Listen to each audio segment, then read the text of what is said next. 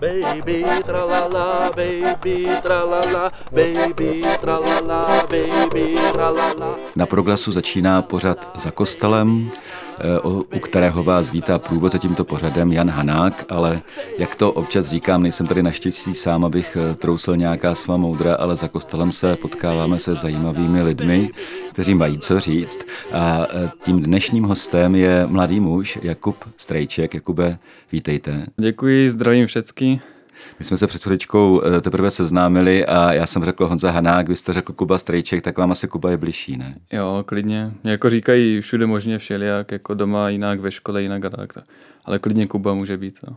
Kubo, kolik je vám vlastně roku? Takže mě je 18. Je vám 18? Na jaře jsem měl 18, no. Krásný věk. Ano, děkuji. A pocházíte a bydlíte zároveň v obci Krčmaň. Ano, ano. Což je na Olomoucku, jste to nějak přiblížit? Ano, je to přesně mezi Olomoucí a Přerovem vlastně. Všichni, kdo jezdí z Olomouce do Přerova, naopak tak jezdí přes Krčmaně. A vy jste stále středoškolák? Ano, teďka budu maturovat, jako teďka nastupuji do čtvrťáku na gymnáziu v Olomouci. Jo. Krásně, takže Olomouc znáte velice dobře, možná je dobré sdělit, že v této chvíli, to je pro mě neobvyklé, protože obvykle natáčím v Brně a vedu tyhle rozhovory, ale teď v této chvíli jsme v Olomouci, v vašem studentském městě. Jo. Ano, jako my tady máme i rodinu a babičky a ty, takže my jsme tady jako hodně často v Olomouci, takže pro mě je to vlastně takový dost jako i domácí město, no. Aha. Krása. Takže jste přesně věděl, kde je Blažejské náměstí, jo, to je. Kde sídlí studio, Olomoucké studio Proglasu. Ano.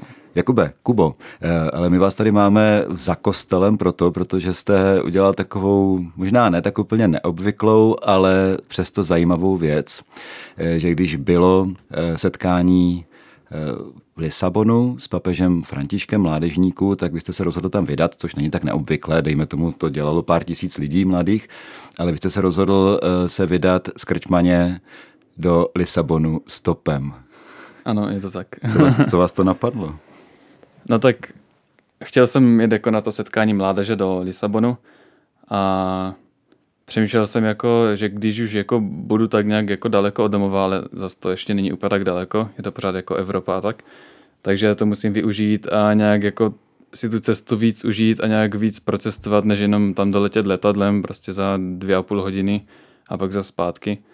Takže jsem teda přemýšlel jako, co s tím udělám, jak to udělám. Vždycky za začátku jsem ze srandy říkal, že tam pojedu na kole, což mi teďka zpětně vlastně připadá jako docela normální nápad, ale nakonec jsem teda zvolil tu variantu toho autostopu a jsem za to moc rád, protože si myslím, že to je takový styl cestování, kde jednak hodně jako poznám tu krajinu cestou a taky se hodně můžu bavit s těma lidma přímo a hodně zkušeností mám, prostě hodně nových přátel z celého světa a jako jsem spokojený jako s tím, co jsem udělal.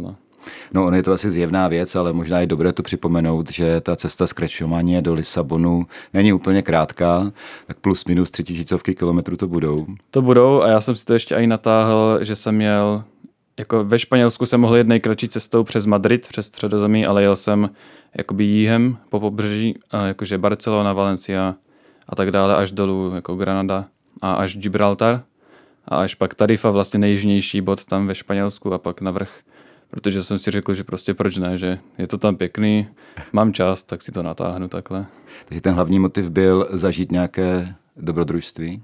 Ano. Nějak jako víc procestovat jako cestou, než jenom prostě letět letadlem a vlastně vidět všecko z té výšky a nezažít jako nic, než jenom jako letiště tam, letiště zpátky a tak, no. No, mě to trochu připomnělo jednu věc, protože to setkání mládeže s papežem je samozřejmě taky pouť, nebo měla by to být pouť a mně se vlastně docela líbí to, že si říkáte přece na pouť se naletí letadlem, pouť je cesta a ten Lisabon je vlastně cíl, ale ta cesta sama je cíl, jak se říká. Vnímá se to jako pouť? Třeba když jsem se připravoval na tu cestu, tak jsem si jako stahoval do mobilu nějaké knížky a jako přemýšlel, co tak budu dělat, protože jsem si myslel, že budu mít strašně moc chvíl o samotě, jak to je, jsem byl 26 dní takhle na cestě, takže prostě budu často nějak o samotě jako, a nebudu mít co na práci, jenom nějak přemýšlet o životě nebo tak. Ve výsledku jsem neměl čas jako skoro na nic, což jsem ani nečekal, že jsem občas ani neměl čas jako se naobědvat, protože pořád bylo něco. Pořád buď jako zrovna jdu v autě, nebo zrovna jako stopuji, nebo zrovna se dívám na mapu, kam půjdu na to místo stopovací a tak, takže ve výsledku ten čas jako by sám pro sebe jako nebyl skoro žádný, ale jako ne, že by mi to nějak vadilo, protože o tom to asi úplně není takhle ten autostop, no. Takže jako pouč jsem to spíš jako nebral, spíš si říkám, že někdy chci vrazit někam i prostě pěšky, na další dobu pěšky, co chodívají lidi a to je asi víc taková pouť, no. Mm-hmm. No, tak ta pouť má jako různé podoby, samozřejmě nemusí to být jenom putování na poutní místo nebo na setkání s někým tak zajímavým, jako je papež, řekněme papež František, ale ta pouť může být úplně v samotě, může být pěší, jestli dáte do těla opravdu, jo, ale může být taky samozřejmě v nějakém společenství, a to známe třeba v tom křesťanském kontextu, jako společenství lidí jde na pouť i pěšky třeba, nebo i autobusem někdy, ale zpívají se u toho zbožné písně, modlí se u toho růženec nebo tak něco. A mně přišlo zajímavé, jako jakou cestu či pouť, možná to můžeme dneska hledat, co to bylo víc, jste zvolil vy, protože jet na kole, tak jasně, dal byste si hodně do těla, asi byste potkával nějaké lidi minimálně, kde byste třeba přespával a tak. Ale když jste zvolil cestu autostopu, tak to je přímo postavené na tom, že se potkáváte s lidmi. Jo? A mě by docela zajímalo, jako jestli jste se na to nějak připravoval, jestli jste si říkal, tak co já se s nima budu povídat, bude to jenom nezávazné povídání, nebo jedu na pouť, budu říkat, jsem křesťan, katolík, budu evangelizovat, nebo co já vím. Jak jste to měl? Já takhle, na tohle jsem asi jako vůbec nemyslel jako dopředu. Stejně jak třeba, když jsem dneska šel teďka jako nahrávat, tak taky jsem vůbec nepřemýšlel, co budu říkat. Prostě já to mám asi tak nastavené, že jako dokud v tom nejsem úplně jako hozený, tak jako si to nějak nepřipravuji dopředu. Jsem si na tu cestu vyloženě nachystal jako krosnu se všema věcma potřebnýma a vyrazil jsem a o víc jsem jako nepřemýšlel. A s lidma jsem se bavil tak nějak o všem možným. Vždycky na to padla řeč, záleží jako kdo to byl, jak dobře jsme si zrovna povídali, jaký jsme zrovna měli jazykové schopnosti na to povídat si, což občas taky bylo jako přes Google překladač jenom, že a tak. Ale tak nějak, no. Ale jako často jsem říkal, nebo skoro vždycky, že jsem z Česka a jedu do Lisabonu. Mm-hmm. A ti lidi z toho byli vždycky takový páv a měli jako i radost, že mi můžou takhle pomoct. A já jsem z toho měl taky pak radost, že mají radost. A bylo to takové jako dobré, jako mít takový ten cíl a takovou tu jako větší cestu docela, tak bylo to dobré, jako tak vždycky říkat těm lidem. No a taky jsem teda říkal, že jedu do toho Lisabonu na to setkání mládeže, tak občas se stalo, že o tom někteří věděli, ale spíš jako většinou ne. A taky bylo zajímavé si i o tomhle povídat, že jako vůbec nevěděli, že existuje něco takového, že tam je prostě milion lidí mladých spolu a tak. Mm-hmm. Takže myslím si, že jo, a i pro ně jako přínosné, asi takhle. No. A na základě těchto informací, které od vás získali, tak dobře jedu do Lisabonu na setkání s papežem, tak zaváděli třeba hovor na to, jako proč to vlastně děláte, proč chcete potkat se starým mužem nebo na téma víry?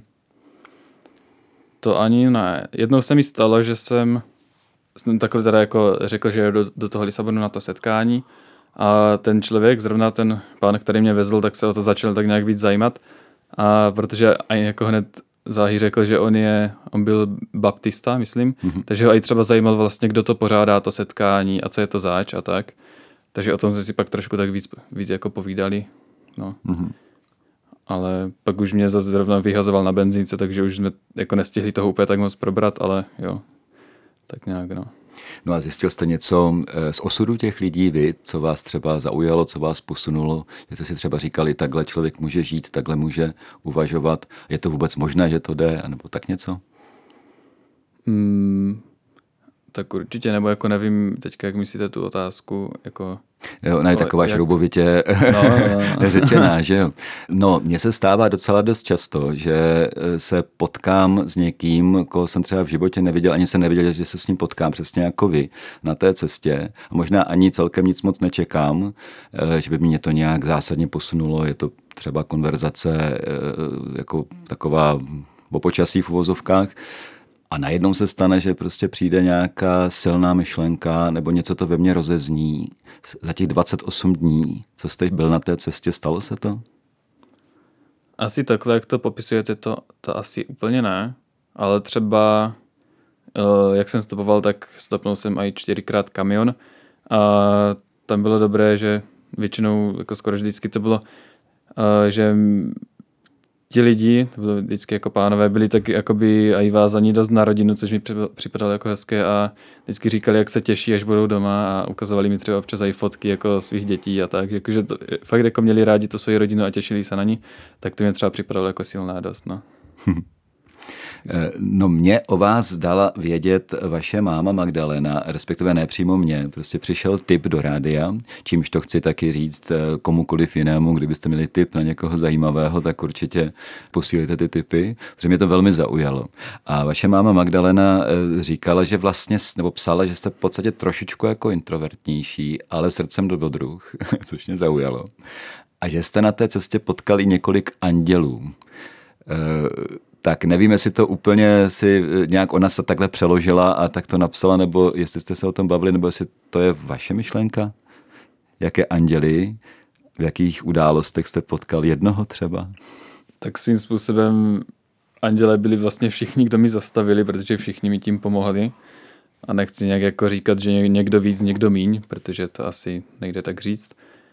Ale jako bylo tam určitě několik situací, kdy to bylo takové dost neobvyklé a třeba takový dost anděl byl, to byla situace, že jsem jel jsem přes Rakousko a do Švýcarska a zrovna jsem přijel do Švýcarska, byl jsem kousek od hranic a asi ještě 70 km cesty mě čekalo k jedním známým, kde jsem měl domluvený nocleh a už, ale jako bylo docela pozdě odpoledne a nevěděl jsem, jestli tam vůbec stihnu dojet, tak jsem teda stopoval a stal jsem ještě tak jako u jednoho mekáče. A jako po chvíličce mi zastavilo auto, samozřejmě luxusní bavorák, jak všecko ve Švýcarsku a stáhlo okýnko a teď tam nějaký mladý borec seděl a jakože ptal se mě, kam jedu. Tak jsem teda řekl ten můj směr a on jakože teda nakonec, že tam nejede. A takže odjel a zaparkoval u toho mekáče. Ale asi po 3 minutách se ke mně pěšky vrátil s tím, že teďka má 2 hodiny času jako a nemá co na práci, takže mě může teda zavést kam chci. Tak jsem teda říkal, jo, tak proč ne, to je úplně super. A ještě říkal, pojď, vezmeme to ještě přes ten mekáč a tam jako, že jsem si mohl vybrat úplně, co jsem chtěl, on všechno zaplatil. Tak jsme teda sedli do luxusního auta a ještě jsme přímo vyhledali tu adresu těch našich a zavezla mě teda až jako přímo k ním, což jsem fakt jako nečekal a strašně moc mi to pomohlo, protože ta jako vesnička, kde je jako bez přehánění 10 baráků jenom, takže nevím, jak bych se tam jako dostával jinak, no. Říkala adresu vašich, vy jste tam měl nějaké místo, kde jste přespával třeba? Ano, já jsem měl na cestě vytipovaná asi 4 místa, kde jsem měl jako známé, u kterých jsem teda spal. Aha. Takže tohle bylo jako ti první z nich, no. První bylo Švýcarsko? Ano, ve Švýcarsku jsem měl vlastně i většinu. To byly jako 3krát jsem spal u známých ve Švýcarsku a pak jednou ve Španělsku, no. No a mezi Krčmaní a Švýcarskem přece jenom je poměrně dost kilometrů. To jste spal kde? No, takhle, spal jsem teda, jel jsem 26 dní, byla to moje cesta, takže 25 nocí asi a spal jsem 4krát takhle u známých, plus pak 2krát ještě u, dejme tomu známých, které jsem si nadělal na cestě. Zná, že třeba jeden mladý kluk, co mě vzal, tak mě aj rovnou vzal domů a ubytoval vlastně na 1 noc, což bylo taky super. A potom ještě jednou byla situace, že jsem, to bylo ve Španělsku, už jsem byl dost takový, jako že krizovka to byla, že dost spocený, jako 3 dny už bez sprchy a zrovna ty vedra tam a tak. Tak už jsem prostě potřeboval nějaký nocleh a ani tam moc jako nebylo co. A byla zrovna neděle, tak jsem byl jako v kostele tam jednom, co jsem si našel a po mši jsem se šel zeptat toho faráře, jestli můžu přespat na faře tam, tak to nakonec klaplo, takže jsem tam spal na faře a to byl taky super, jsme tam ještě jako večer vykládali s ním a ještě s jedním kostelníkem, co tam bylo, takže takhle nějak. To bylo teda takhle to spaní u lidí, pak 3krát jsem spal v hostelu, co jsem si vždycky nějak našel někde a zbytek nocí, kde to šlo. Jako občas prostě pod čirákem, že jsem hodil karimatku na zem, natáhl se tam se spacákem a spal jsem. Někde třeba na poli nebo jako kdekoliv, kde to šlo. A nebo také v hamace, což je taková ta síť mezi stromy. Ano. Takže v tom taky hodně často, no, někde za benzínkou a tak. Jo, když máte ty správné stromy, je to dobré, protože vás třeba netlačí to, co je na zemi. Ano. Vy jste vzpomínal ta luxusní auta, která vám třeba ve Švýcarech zastavovala. Já jsem se vzpomněl na to, když jsem byl ve vašem věku, tak už jsem byl po matuře tedy, to bylo trochu rychlejší tehdy. A byl jsem v noviciátě kapocínském, shodou okolností nedaleko odsud, v Újezdě u Uničova, tedy nedaleko Olomouce. A jeden čas jsem jezdíval do Olomouce k doktorovi. Jo? A stopoval jsem samozřejmě. Jsem si říkal, no tak jako přece já jsem v kapucínském řádu nebo řádu bratří menších, jsem si říkal, to je takové františkánské. A stopoval jsem v hábitu. Jo? A bylo zajímavé, že mi buď zastavil nějaká řachtla, opravdu jako auto na rozsypání a někdo jako tak jako hezky mě vzal, anebo nějaké luxusní fáro, nic mezi tím, jo. A taky se mi třeba stalo, že jsem jel a v tom luxusním fáru to netrvalo ani 5 minut a řidič se mě zeptal, a vy jste jehovista? A trochu mi to vyrazilo dech, protože jsem si říkal, má před sebou mnicha, prostě v hábitu s provazem kolem pasu a je tak strašně daleko, že vůbec jako nerozlišuji ani takovéhle základní věci, jak třeba vypadá katolický mnich a jak vypadá jehovista. Potkal jste se někdy s něčím takovým, že třeba byl někdo úplně nepopsaná tabule, když jste třeba jako zavedli řeč na víru, církev a tak a překvapil vás tímto? To se mi asi nestalo. Spíš se mi stalo naopak, jako když jsem byl v Portugalsku zrovna tak. To už bylo kousek před Lisabonem a tam jako v Portugalsku už ti lidi věděli hodně o tom setkání a tak, protože se to tam jako dost řešilo. Tak tam jsem zase jako jel s lidma, kteří, to byli 3 lidi v tom autě, myslím si, že ne všichni byli věřící a tak, ale tam zase jako dost bavili i o jako tom pohledu jednak těch věřících a i nevěřících na to setkání celkově. A to asi není úplně tak odpověď na vaši otázku, ale bylo to zase takové dost zajímavé to vidět z obou pohledů, a jakoby zároveň z toho pohledu těch nevěřících, kteří občas jako nesouhlasili s těma věcmi, že třeba museli něco platit na daních nebo tak a přitom s tím třeba nějak nesouhlasili. Takže tohle jako bylo zajímavé. No. Mm-hmm.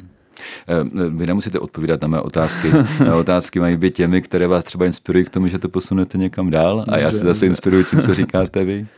Já se nechci moc bavit jenom o tom setkání, protože už je to nějaký čas, co se odehrálo, není to tak podstatné, pro mě je podstatnější ta vaše cesta. Jo? Mm-hmm. Ale je pravda, když už jste to zmínil, tak se s tím setkáním spojovala také určitá kritika, že to prostě bylo moc drahé.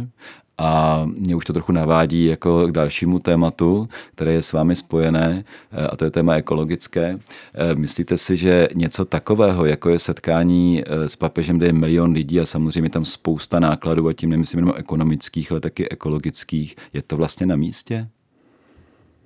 Já si myslím, že to jako není nic špatného, protože podle mě tam není, ty ekologické náklady nejsou tak moc větší, než jako by byly, kdyby to nebylo. Jako, myslím si toho, že možná je to víc znát, protože je najednou těch 1 milion lidí jako spolu, tak je to možná víc znát třeba na těch odpadcích všude a tak, ale podle mě by to bylo stejné, akorát jako víc rozptýlené ve světě. Jako. Mm-hmm. A taky zároveň jsem se teda i účastnil mezinárodní konference o ekologii, která tam byla před tím setkáním, kde jsme teda dost jako probírali prostě všecko možné o té integrální ekologii, takže i v tomhle to může být dost jako přínosné. Ale jak teda říkám, nemyslím si, že to je něco úplně jako takhle jako škodlivého jako ekologicky to setkání. Hmm. Že jako, no tak vy jste jel tím stopem, takže vaše ekologická stopa na té poutě, na té cestě je v podstatě nulová, protože ta auta by stejně jela, tak byste se k tím prostě přidal. Ale hromada lidí z toho 1 milionu, možná i víc, přiletěla tím letadlem, takže ta ekologická stopa toho cestování je asi obrovská. No to určitě jo, no. Jako takhle jo, ale jako ty letadla stejně asi lítají i tak pořád a možná by ti lidi třeba letěli někam jinam na dovolenou nebo tak. Nebo určitě tam jako bude aspoň o nějaké procento větší ta ekologická stopa, než kdyby to setkání nebylo, ale s tím, že to jednou takhle za 4 roky nebo za 5, nebo jak to bývá a tak, takže si myslím, že to není jako tak prostě úplně Jo, to se samozřejmě dá říct, že by třeba letěli někam jinam, ale to mně nepřijde úplně jako odpověď. Jako ne, no, ale... Když se zabýváte ekologií a klimatem a je to pro vás nějakým způsobem důležité, neměla by být právě církev notabene s papežem, pro něhož je tohleto téma a nejenom v encyklice Laudato Si', to téma ekologické, tak důležité, neměla by být progresivní a třeba zkusit to dělat nějak jinak? No... Určitě by tam aspoň snaha měla být, která si myslím, že tam i je. A na druhou stranu asi nevidím jako tolik možností, jak to dělat jinak, když je to celosvětové setkání jako lidí z celého světa. Jako dobře můžou všichni jezdit stopem, že? A tak, což jako je nenáročné, ale třeba jako lidi z Česka se do příští setkání do Jižní Koreje asi taky jako podívají tím letadlem, že? Nebo tak. Já teda to asi neplánuji tam letět, já to zkusím zase nějak jinak, ale jako asi když je to celosvětové setkání, tak to asi není úplně jako na výběr, no, to letadlo je asi fakt. Ne, to je jasné, to je jasné, ale ta otázka směřuje vlastně dál, jestli není na čase uvažovat úplně jinak o tom, jestli vůbec něco takového pořádat. Když to vyžaduje takové obrovské ekologické třeba náklady. No... Jako, kdyby to nebylo, tak si myslím, že by to bylo obrovská škoda, protože to je fakt jako něco úplně jako mimořádného, jak tam je ty davy lidí stejně naladěných a je to úplně super to setkání. A to je otázka, no, jako kdyby ta situace ekologická byla jako asi fakt vážná a vědělo by se, že tohle jí jako fakt nepomůže a že jí to hodně zhorší, tak by se asi teda dalo jako uvažovat o tom, že by se to buď nějak asi zrušilo, nebo nevím, ale... Vy myslíte, že ta situace třeba s klimatem není vážná? Určitě je vážná, no. Ale... A kdy bude taková, aby člověk si řekl, tak teď už je to opravdu, jako tady svítí červená a musíme to dělat jinak? No ona vlastně svítí ta červená podle mě pořád, jenom otázka je, jak intenzivně, což jako pořád intenzivně, ale i tak, no. Ale zase to setkání, jak i říkám, dává dost jako... taky dost impulzu o tom, co vlastně s tím dělat. Třeba jak tam byla i ta konference a potom se to i jako řešilo dál vlastně, co jsme tam vymysleli na té konferenci, se i dál jako nějak sepisovalo a předávalo dál a dál. Takže v tomhle smyslu to taky může mít nějaké přínosy aspoň, no. No ale můžeme říct, tak ono se to hezky vypadá, hezky si popovídáme, trochu popláčeme, trochu se natchneme, no ale tak to samo o sobě je úplně k ničemu, pokud to nemá nějaké konkrétní kroky. Má třeba u vás? Myslíte, třeba ta konference, kterou jste před časem v Lisabonu prožil, má to pro vás nějaký konkrétní dopad? Nějaký kroky, které děláte třeba? Mně upřímně to jako nedalo nic výloženě, že bych odešel s tím, že vím přesně, co mám dělat a jak zachránit planetu, ale nejvíc mě na tom zaujalo a líbilo se mi to, jak tam byli lidi z celého světa opravdu. Takže já jsem vlastně zjistil, že tady u nás je ta situace ještě docela v pohodě, protože jinde třeba tam byli lidi z Jakarty, z Indonésie, kteří skrz smog jako vůbec nemůžou vidět slunce přes den. Nebo jako jiní lidi třeba z Indie, kteří tam mají 60 v létě, jako když je vlna veder a tak. Takže tohle to jako jsem vlastně nevěděl, nebo neměl jsem tak ty konkrétní představy o tom, jak to jako fakt může mít dopady. Tak to mi jako dost hodně dalo, no. Nebo taky jsme se tam jako rozdělili na workshopy potom odpoledne. A u nás to začínalo tím, že ten moderátor řekl, ať si jako stoupnou ti, kteří měli za poslední 2 roky v místě, kde bydlí, problém s přístupem k pitné vodě, tak půlka toho sálu si stoupla, což třeba mě taky dost jako, tak nějak jako nezaujalo, ale... Zrozil jste se možná. Jo, no. Jakože jsem to nečekal jsem to jako, no. Takže v tomhle jako mi to dost dalo. A pak tam byly ještě nějaké pointy, jako, který si taky můžu tak nějak vzít do svého života a tak nějak s tím pracovat. Třeba co říkal jeden taky tam takový odborník, nebo tak, že vlastně to všichni říkají, že je potřeba jakoby nějak víc žít jako přírodně, ten prostě styl života, s čím jako souhlasím. A jeden ten odborník říkal něco na styl, že vlastně stačí se, že my potřebujeme jakoby se nějak podívat i na tu přírodu a vlastně zjistit, jak je krásná. Říct takové to, jak když jsou malé děti nadšené z něčeho, tak prostě podívat se na tu krásnou přírodu a říct wow prostě.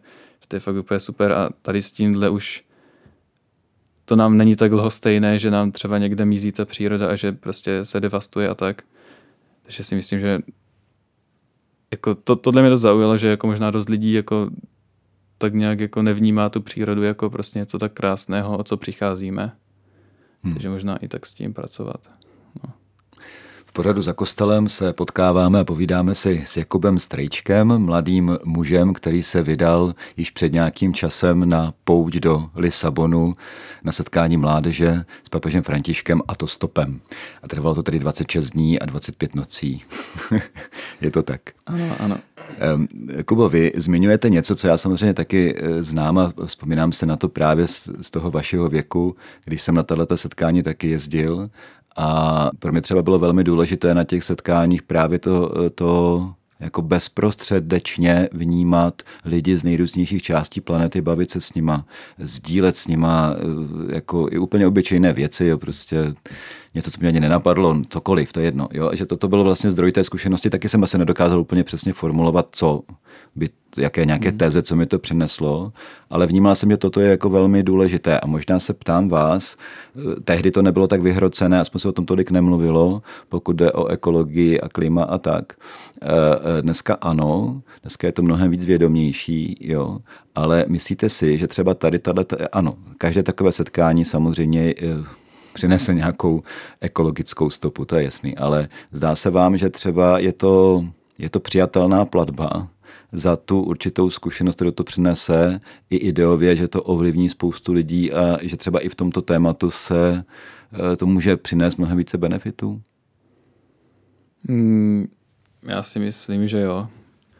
Že to setkání je taková jako zkušenost, prostě, že ti lidi vlastně se setká se celá ta jako mladá církev, vyloženě jako ne celá, protože tam nejsou všichni, že, ale no, ale milion už něco znamená. Jako, no právě, že to jako jo. A jako ta atmosféra tam a tak, to je takové fakt jako jedinečné, co prostě jinak jinde jako nejde zažít. Takže to je taková vlastně jediná možnost, jak to zažít, a s tím pádem si myslím, že asi jako je, no. Že kdyby to šlo jako nějak jinak, tak se to asi můžeme nějak pokusit jinak dělat, ale nevím právě, jako nenapadá mě, jak jinak by se dalo celosvětové setkání mládeže. Mě to teď napadá celou dobu, ale asi se toho zejména vy ve vašem věku, po té, co jsme všichni zažili před časem ještě dalším v té covidové době, že se toho asi hrozíte, to znamená online, co? No online si myslím, že to jako ne, že to by nefungovalo online podle mě. Taková ta vigílie, spaní tam všichni pod širákem, pod mostem dálnice a tak, že to asi online by úplně nešlo. No.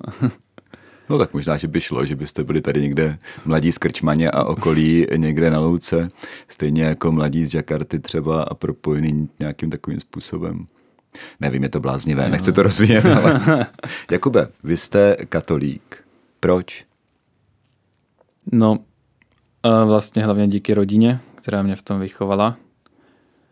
Ale to se asi týká hlavně toho nějakého jako mladšího věku, kdy vlastně jsem se tak nějak vyvíjel, ta výchova, jako kdy má pořád jako hodně ten vliv, tak to mi teda jako rodiče vtiskli tu víru nějak do mě, za což jsem jako hodně rád.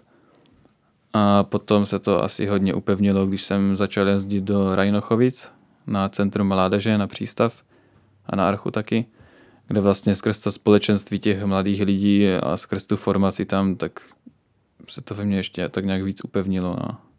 Takže vlastně tak nějak. A potom tak jako z celého života potom tak nějak jako vidím ty momenty, kdy jako si říkám, že je to asi správné, že jsem katolík, že prostě věřím něčemu, co fakt vnímám, že jako není vymýšlené. No. A nevadí vám velká spousta i toho bahna, různého mravního a myšlenkového, které církev provází snad téměř od jeho založení, nebo snad bez toho téměř až do dnes? Nevadí vám to?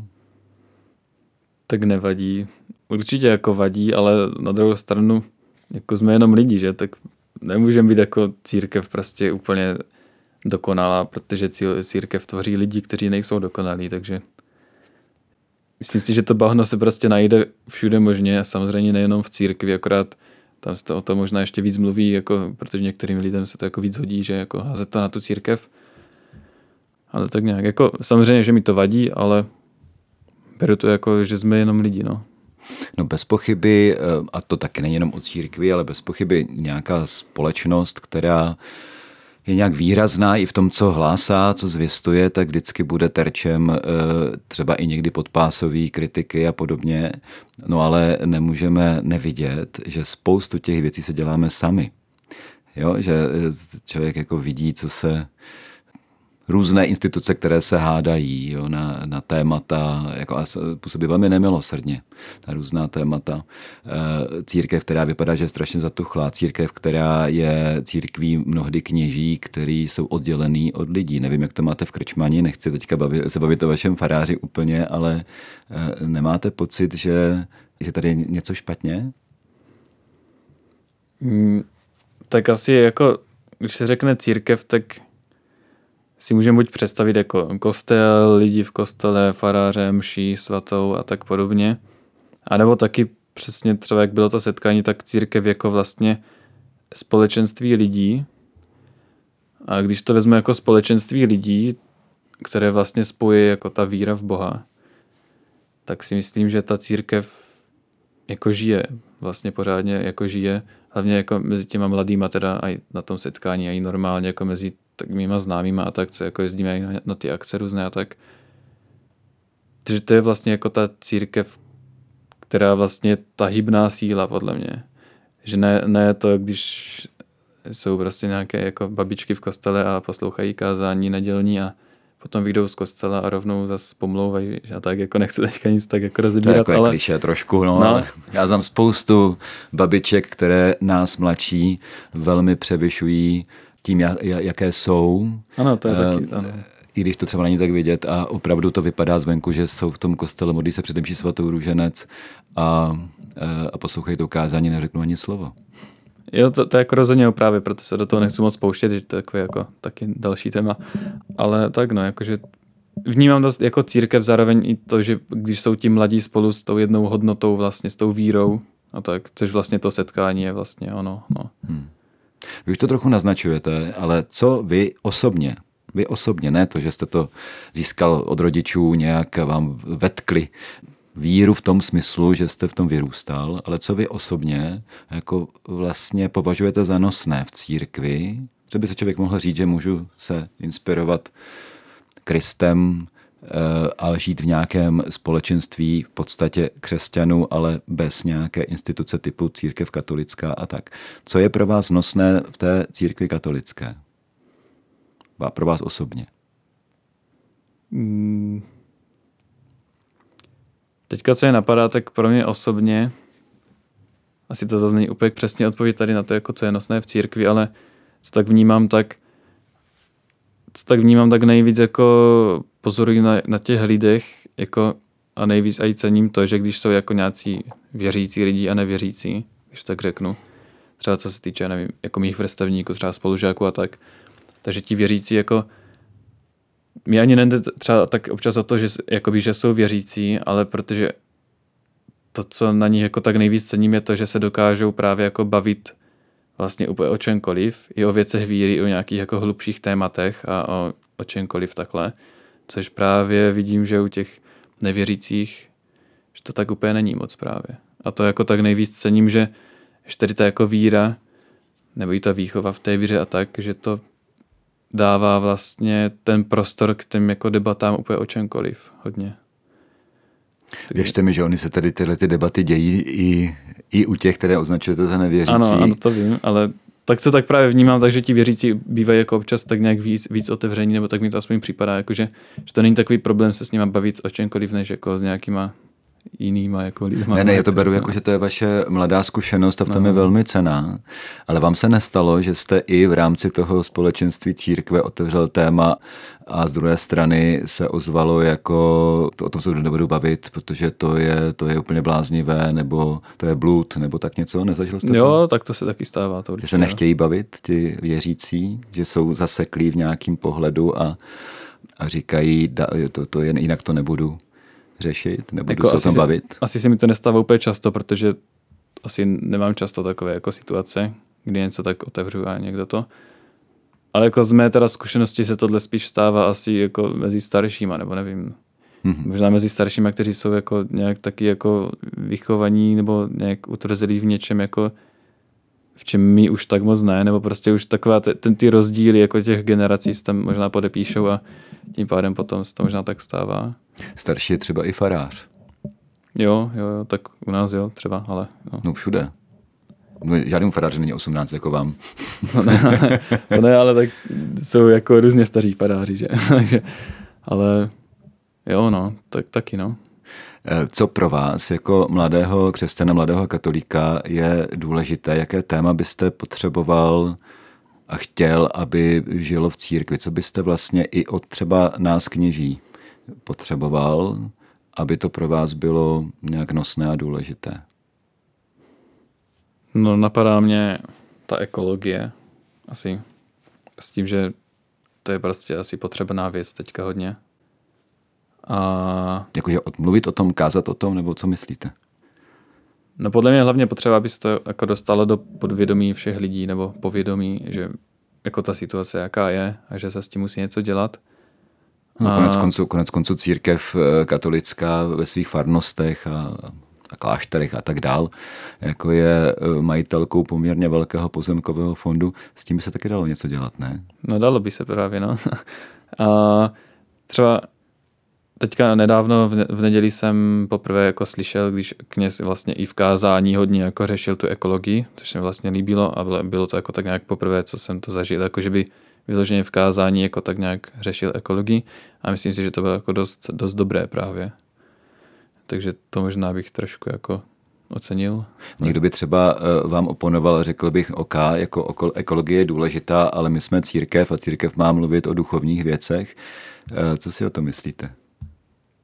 No si myslím, že vzhledem k tomu, že jako naše planeta a náš domov, kde žijeme a příroda a všecko, jak ji říká encyklika jako Laudato Si', že to je vlastně jako dar od Boha, takže to asi je dost jako duchovní. No. Takže myslím si, že jako říct, že jako dát stranou ekologii, protože to není nic duchovního, jako OK, jako samozřejmě ekologii ve smyslu, že jako nemusí se řešit v kázání, jako jaké obnovitelné zdroje a kde zavádět a tak, ale jako takový ten pohled na tu přírodu a na tu zemi, jakože je to vlastně naše místo, kde žijeme, tak jako i naše součást trošku a jako, že to tak trošku jako devastujeme, takže to není úplně OK, no. Takže tak. Já sama souhlasím, abych neřekl trošku, ale hodně, jako devastujeme, jo. Mluví se o vaší generaci jako té, která víc než jiné generace trpí takzvaným environmentálním žalem. Řekli byste to o sobě? Tento pojem jsem třeba ještě nikdy neslyšel. Fakt?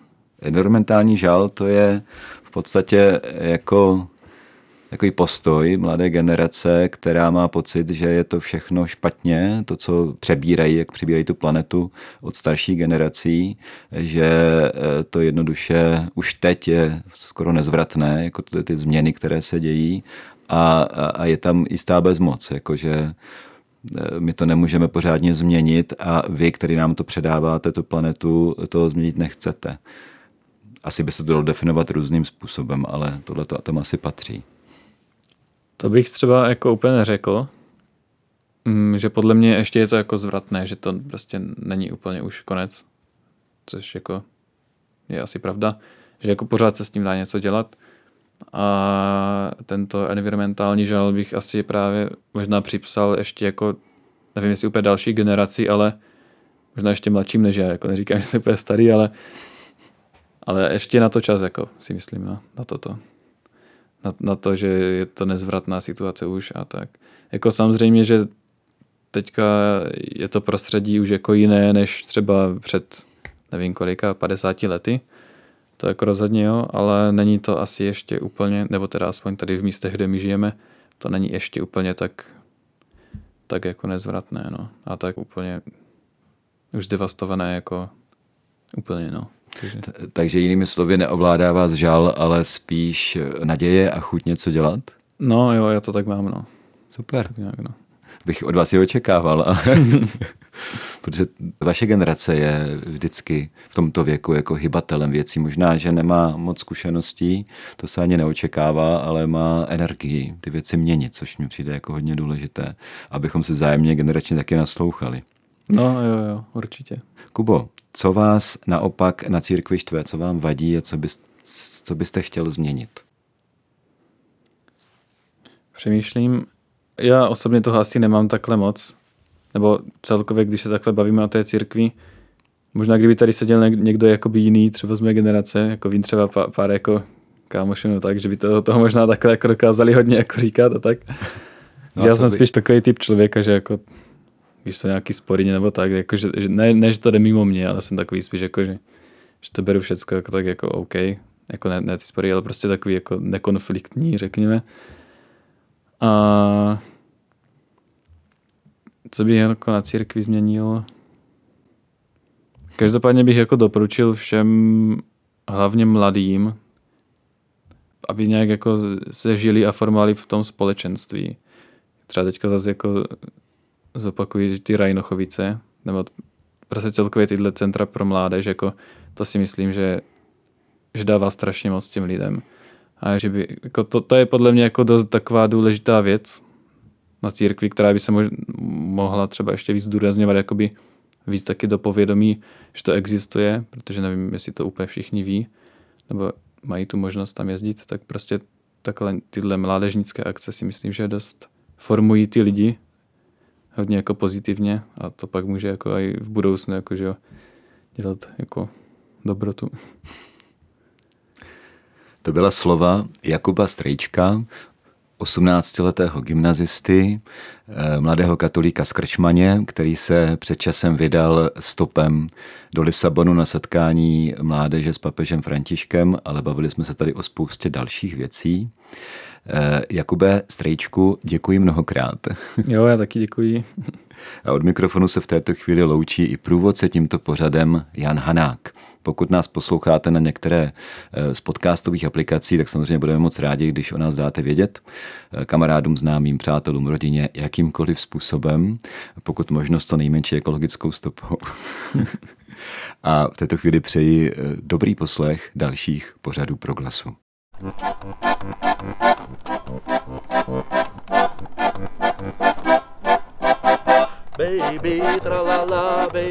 Jděte, misa est.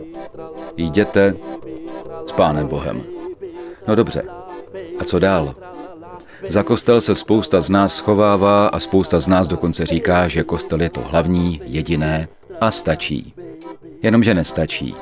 Ježíš své učedníky neposlal do bezpečného kostela, nýbrž na hlubinu, přesněji řečeno do celého světa, kde nikdo příliš netuší, co ho čeká. Ale jak na to?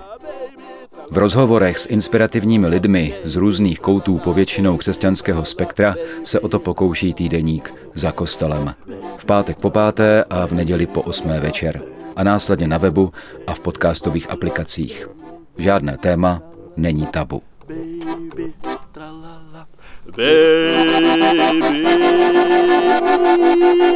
Baby.